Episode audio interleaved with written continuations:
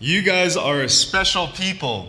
You are the ones that will go through snow, through rain, through crowds, through people to come worship the Lord. You guys are inspiring. You guys remind me of the good old home days in Latin America and Africa where people walk 20, 30 miles to get to church and they're happy to be there. Nothing can keep us from worshiping the Lord. I am so glad you are here. But I'm going to need your help on today's sermon. I'm going to need your help because the preacher has prepared a message that I have received from the Word, but the Holy Spirit comes by prayer. So I want you in the service, people get distracted. The pastor might put someone to sleep. Anything could happen during the service. So I need your prayers to make this message irrelevant to someone here. So why don't you tap someone in front of you, right in front of you, and tell them, I'll be praying for you during the sermon. Why don't you do that this one? Tap someone in front of you and say, I'm going to be praying for you during the sermon, okay? And I believe you're going to receive something from the message, okay?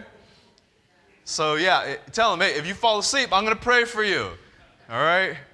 Today's message is called Reviving a Dead Spiritual Life. Reviving a Dead Spiritual Life. My wife comes from the beautiful state of California, such as I am as well, but she lives next to that grand national park called Yellowstone. How many of you have been to Yellowstone National Park? A beautiful, beautiful park with great valleys and great rocks. But one thing that they discovered many years ago were these caverns, these deep caverns that you could explore in the mountains of Yellowstone. And the way they discovered it was when one day a gentleman, one of the early pioneers, was walking through the mountains when he fell into a cave hole and he slid down hundreds of feet to this dark cave. Now, can you imagine you're going for a nice nature walk and all of a sudden you step into that pit, you step into that hole, you slide down hundreds of feet and you find yourself in almost total darkness. For 1 week, he was there without food, without water, without almost no light, screaming, "Someone help!"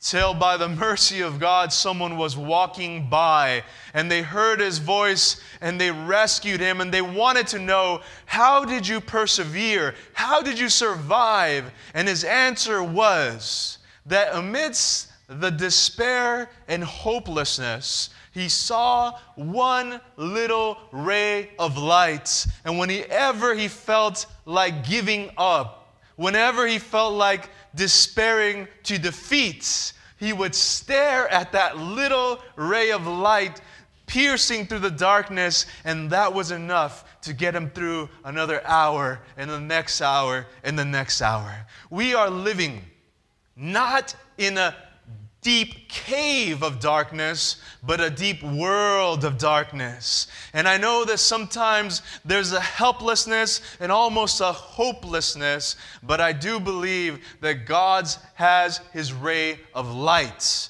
His ray of light on your finances, His ray of light on your health, His ray of light on your relationships, on your marriage, on your future, on your goals. And so today's message is one of, you might be feeling helpless, but with God there is no hopelessness.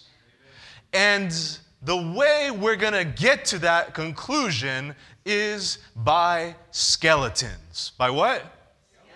Skeletons. By skeletons.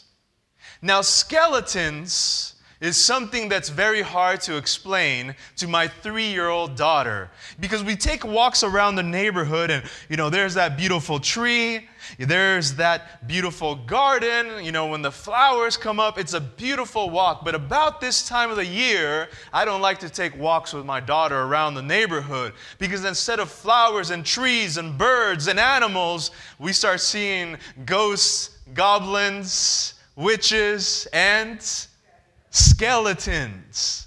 Now, when it comes to the witches and the goblins and the monsters, I don't have to explain it to my daughter because she just thinks those are people with ugly faces, right? They're just ugly-faced people. They're not happy. But then when she says, Papa, what's that? And she points to a skeleton. Wow, how do you explain a skeleton to a 3-year-old? You have that inside of you? Where? What are you talking about? Well, the truth is, I've never really seen a real skeleton before in my life. I'm a nurse, and I've seen a lot of things. And in fact, I've seen a lot of death, not only in the hospital, but in my own family. I've lost close people to me, my grandma, my great-grandma, and my grandfather. But let me tell you something really honest. When I am there at their deathbed and they take their last breath, you almost had to convince me in those moments that they were dead. Have you guys had that experience? It's like I almost had to be convinced that they really were not alive anymore. Because there they were, a day before, a week before, talking to me, interacting with me. They've always been there. And there they are laying in the bed. They might not be breathing. But it's the same mouth that spoke to me. It's the same hands that touch me. It's the same hair that I've seen. The same eyes. There's even still warmth in that body. And you have a hard time convincing me, no, they can be. Are they really gone? No, it can't be. But when you see a skeleton, there's no doubt about death, right? And I guess that's why it's so scary and people hang them on their doors during the Halloween season. Because skeletons not only represent death, but skeletons represent total and complete, no returning from death. And skeletons are the ones that are going to give us hope today in Ezekiel chapter 37. Because the Bible tells us that Ezekiel received a vision of skeletons. It says, "The hand of the Lord came upon me and brought me out in the spirit of the Lord and set me down in the midst of the valley. And it was full of what?" Wow. When you think of visions, it's like, Lord, take me in vision to heaven. Take me to this beautiful place. This man, this prophet, was taken to a big valley.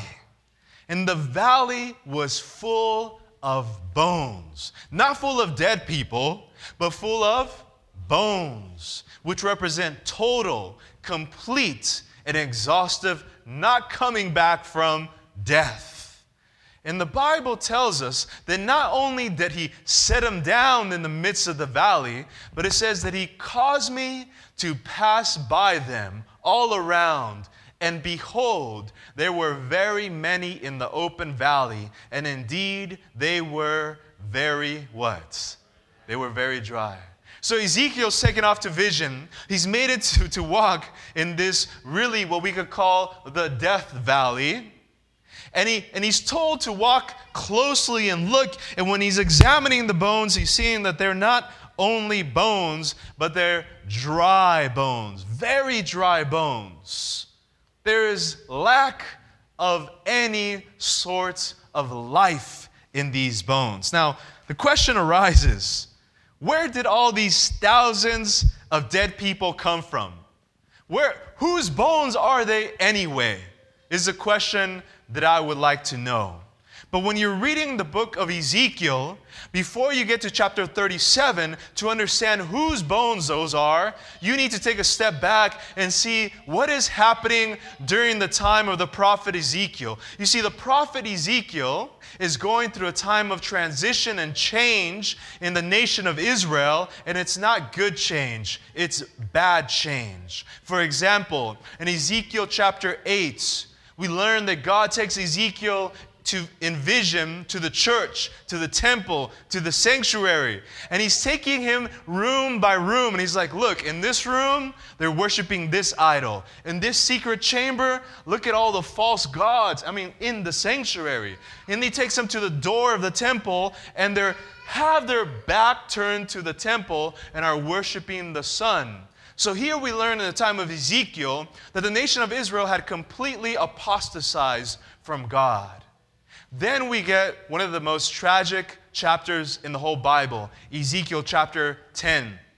Ezekiel chapter 10, you got to read it. You got to read it because it's the story of the visible presence of God, the glory of God, leaving the temple. It's like a heartbreaking story there because the story is that his glory leaves the holy place and doesn't leave completely and right away, but it leaves and it goes to the temple door. So it's kind of like, can you imagine God? Where his people have rejected him, his people have apostatized, and he's no longer welcome, and he's walking out, and he stops at the temple door, he looks back, he waits for a moment, no one's calling him back. Then the Bible says that his glory went to the city gates. He stopped at the city gates. He looked back again. No one's missing him. No one's calling for him. Then the Bible says that finally he stops at the Mount of Olives, the glory of God, looking back on Jerusalem. And still, it's almost like he doesn't want to go, but he's been thrown out of his own house. Have you experienced that? I hope with God, it never happens where you have thrown him out of your life. He doesn't leave right away. He leaves slowly. He says, don't throw me out. I want to be part of your life. Step by step, he's always reaching back. So the nation of Israel had apostatized. Ezekiel 10 tells us that the Lord had left the temple. And Ezekiel chapter 24 is the chapter where when God's presence and protection has left Israel, then comes the enemy and surrounds Jerusalem. Babylon surrounds Jerusalem. And you will know that when the presence of God is not in your life, friends, then you will find enemies begin to surround you and looking to defeat you. And right before the destruction of Jerusalem, right before they tear down the walls, burn the temple, and kill hundreds of thousands of Jews and take tens of thousands prisoners and distribute them all over the Babylonian kingdom. There is this last final message in Ezekiel chapter 33. It's a beautiful message. It says in verse 11, "Say to them, as I live, says the Lord God, I have no pleasure in the death of the wicked, but that the wicked turn from his way and live. Turn from your evil ways, for why should you die, O house of Israel?" Can you just feel the pathos, the emotion behind that statement? It's just like his people have rejected him. His people have turned away from him. These people are about to get destroyed. And he says, why?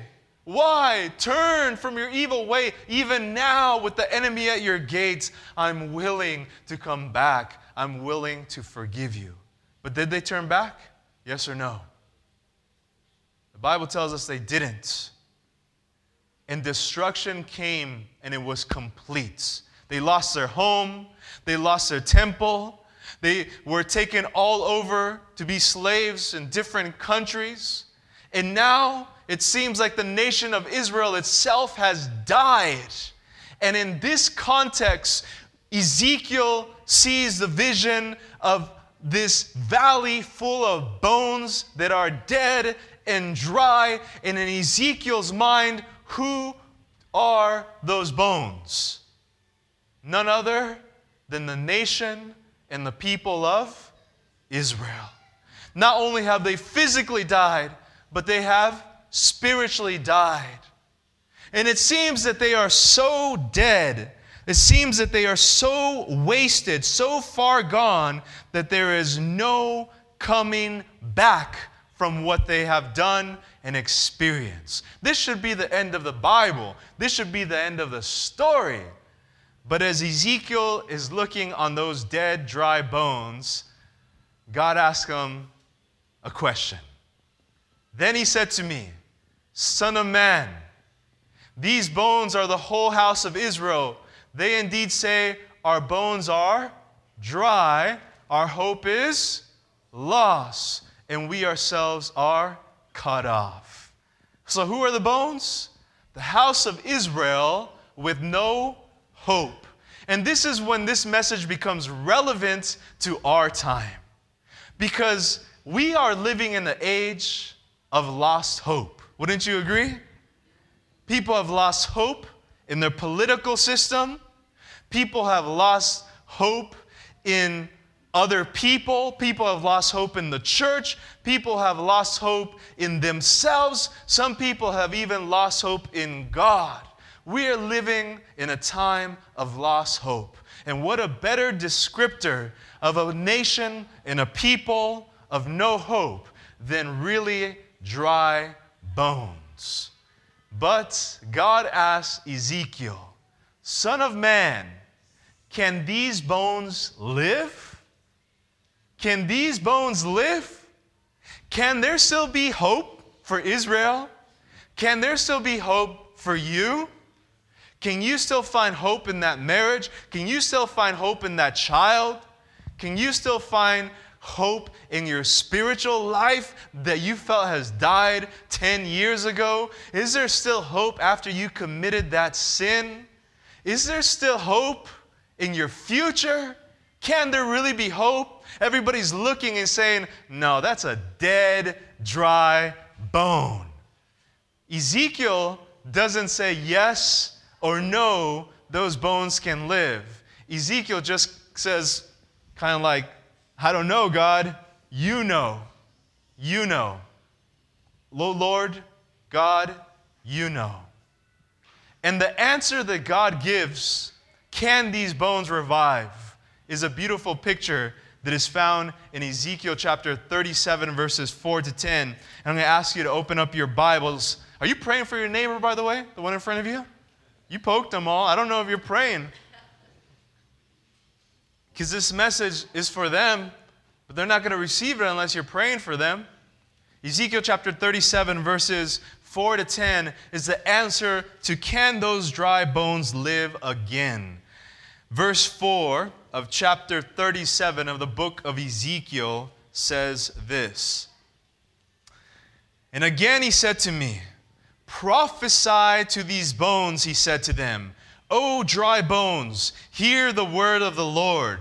Thus says the Lord God to these bones, surely I will cause breath to enter you, and you shall live. I will put sinews on you, I will bring flesh upon you, cover you with skin, and put breath in you, and you shall live.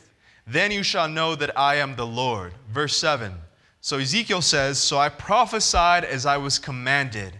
And as I prophesied, there was a noise, and suddenly a rattling, and the bones came together, bone to bone. Indeed, as I looked, the sinews and the flesh came upon them, and the skin covered them over, but there was no breath in them. Also he said to me, prophesy to the breath, prophesy, Son of man, and say to the breath, thus says the Lord God, come from the four winds, O breath, and breathe on those slain, that they may live. So I prophesied as he commanded me, and breath came into them, and they lived and stood upon their feet, an exceedingly great army.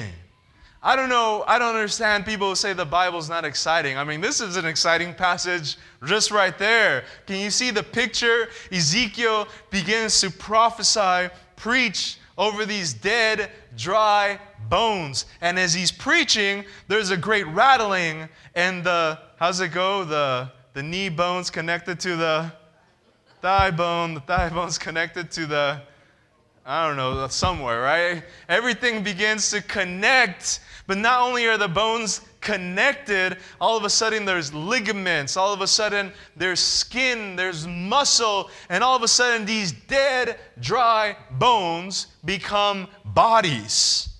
But It's not done yet, even though their bodies are still laying on the ground. And all of a sudden he prophesies for the breath, the ruach, the spirit to come in them. And all of a sudden they revive back to life. And they become a living, mighty army.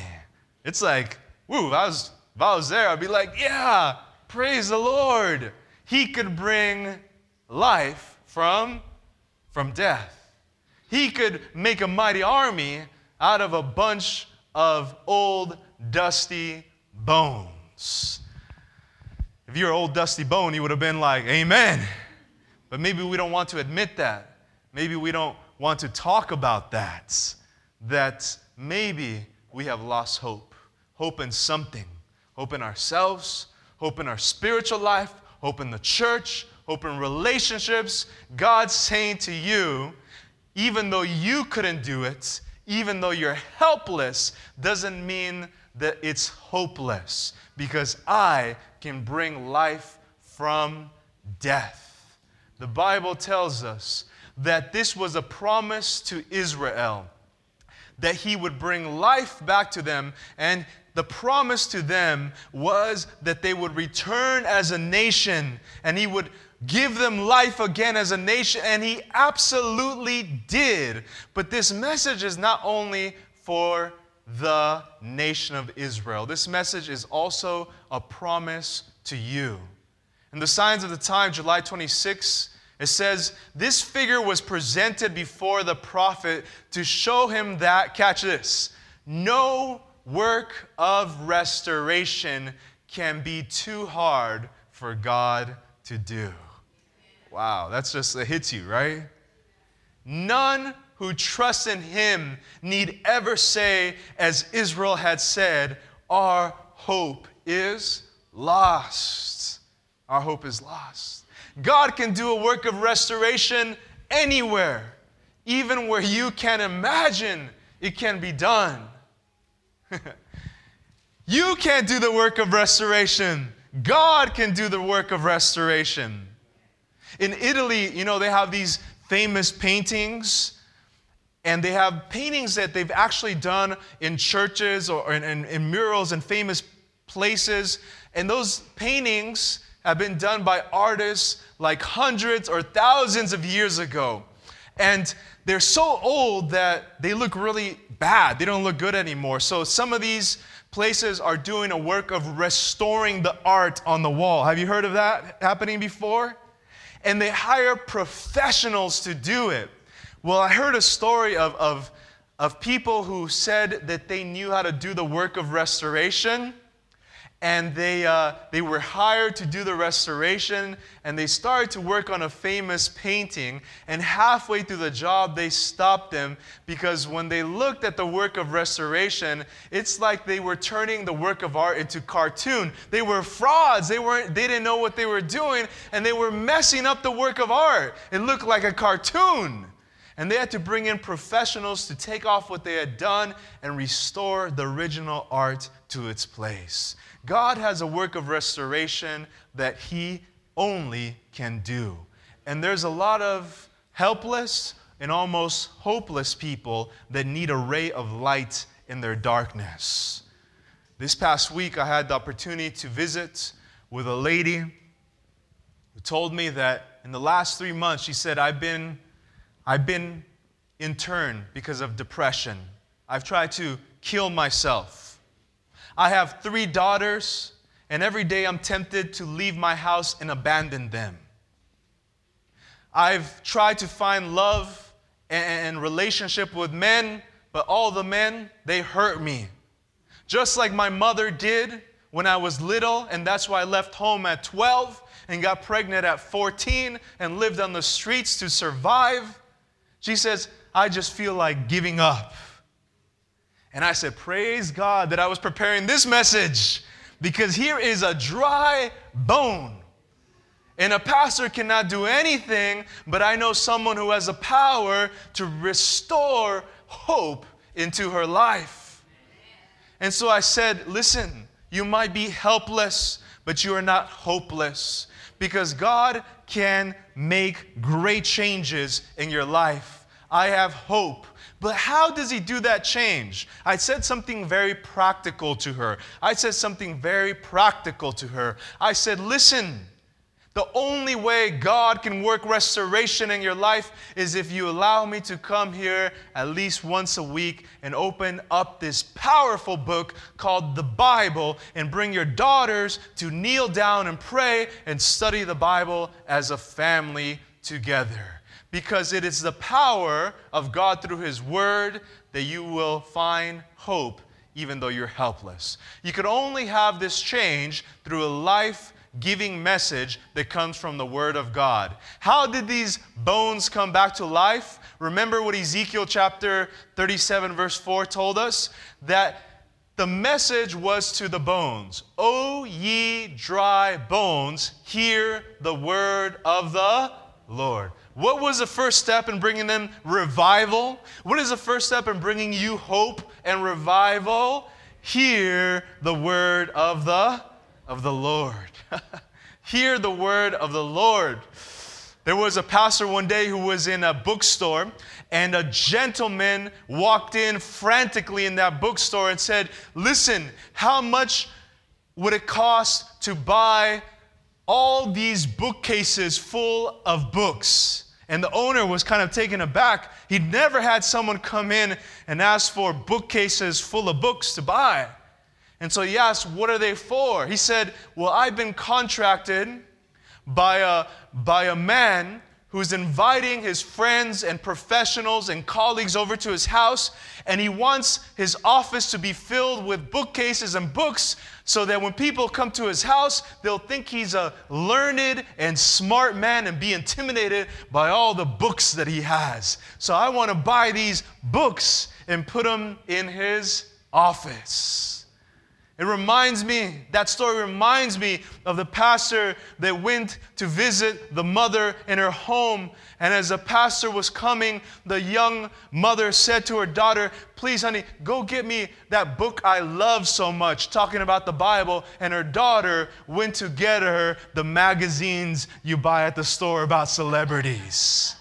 You see, there is lack of revival because there's an abundance of worldliness in our life. We have not filled our dry bones with the Word of God. We filled it with television, with gossip, with politics. We filled it with everything else but the Word of God. No wonder that we are so dry. The first step in revival is hear the word of the Lord to the bottom of your bones. Selected Messages, Book 3, page 177 says, what power must we have from God that icy hearts, having only a legal religion, should see the better things provided for them, Christ and His righteousness?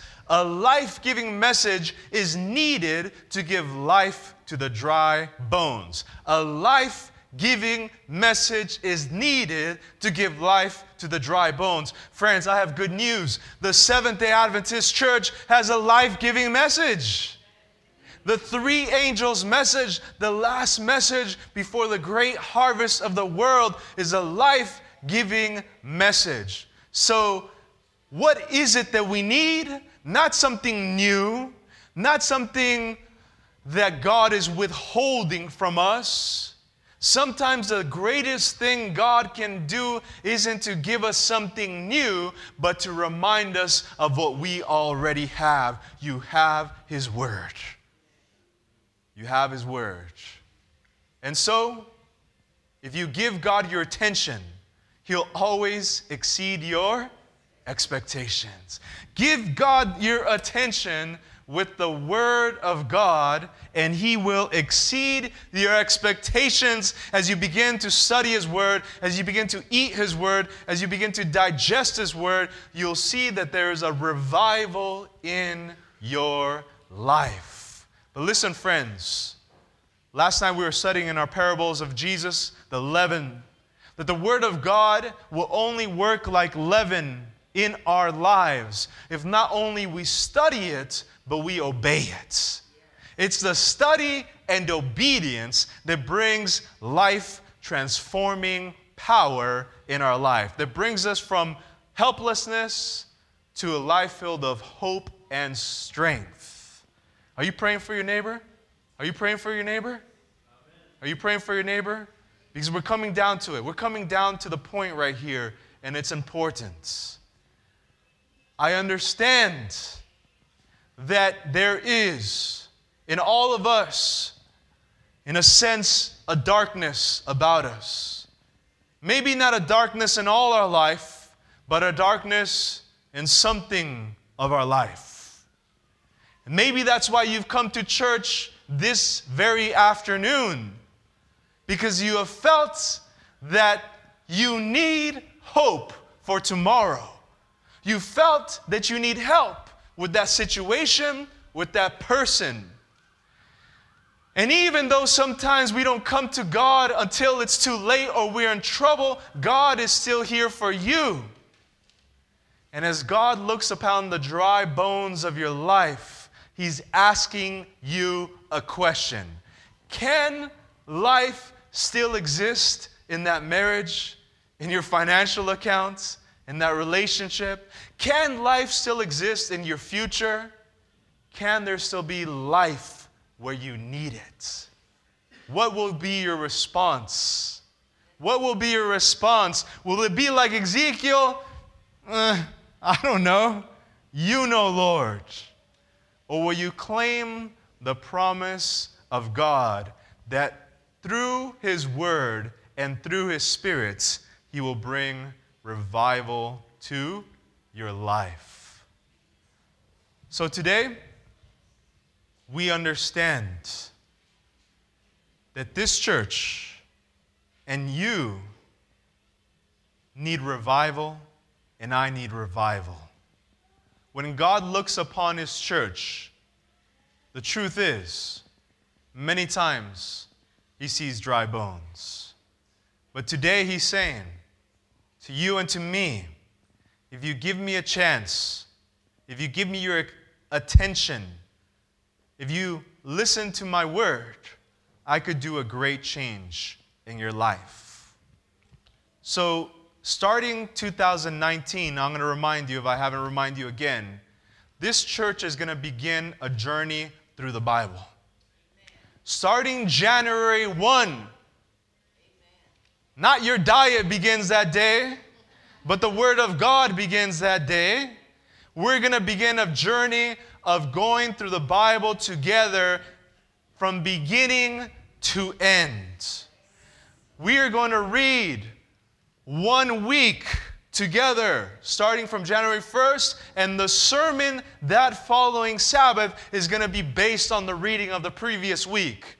And the sermon the next week is going to be based on the reading of that previous week. And I believe if only even 50% of us read the whole Bible this year, there is going to be a transformation of your personal life and a transformation as a church going forward in the year 2019. Amen. So who wants to take that journey of life? Amen. Oh, someone's been praying for you. Someone has been praying for you. I'll end with this. One day a father was in the marketplace, and as he was looking at the wares and looking what he could buy, he lost track of his son. And as he lost track of his son, he became desperate, and there were so many people and so many little stores that he couldn't find his son anywhere, and he was desperate to find his son when finally someone told him, "Don't worry, everything closes down around 6 p.m. here. The people close down the stores and go home. People who are shopping go home, and you're going to find your son around 6 p.m. And just like she said, that young father saw the stores starting to close down, the sun setting, and the people started to go home. And when the place had emptied out, there he found his son sitting at the entrance of a store playing with something he had found. He ran at his son. He grabbed him with great joy. "I found you." But the attitude of the son was different, almost like if Nothing had happened. He had expected his son to be fearful, crying, and desperate to find his father. But the son had been just nonchalantly sitting there and said hi to his dad. And the father asked him, "Why are you not worried? Why are you not afraid?" He said, "Why should I be afraid? Why should I be worried? I know that you're my father and that you would find me because you're looking for me. I have no reason to doubt. God is coming back. We have no reason to doubt. No matter what we're going through, we could sit there in peace. But when our spiritual life is dead, we feel afraid even of His second coming. I don't want that experience to be for you. I want you to have hope now and hope in His second coming. He's coming for you. Be sure of that and be ready." We need a revival. By God's grace, it begins January 1 in this place. Pray as you've never prayed before, because this church will either go forward or go to death like the nation of Israel. And it all depends on us accepting the Word and the Spirit. Life is what God is offering, not only eternal, but spiritual life today. And so put your hand over your neighbor in front of you, the one you've been praying for. I wasn't joking. You're supposed to be praying for that person. Put your hand over them. If you can't reach that person, put your hand over someone closer to you. And we're going to pray for revival. We're going to pray for revival for that person at this moment, okay?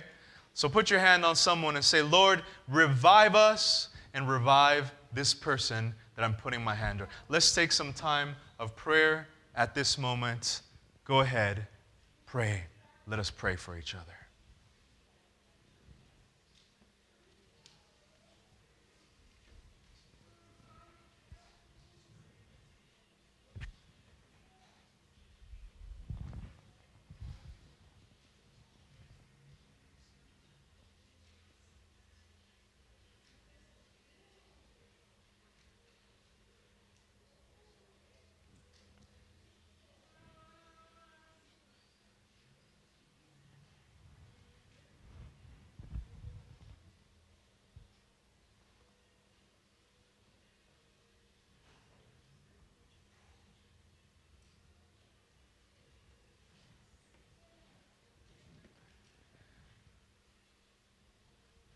Even now, Heavenly Father, I feel your Spirit in this place, bringing life to us, lifting us by your grace to be one day a mighty army in East Lansing, Lord.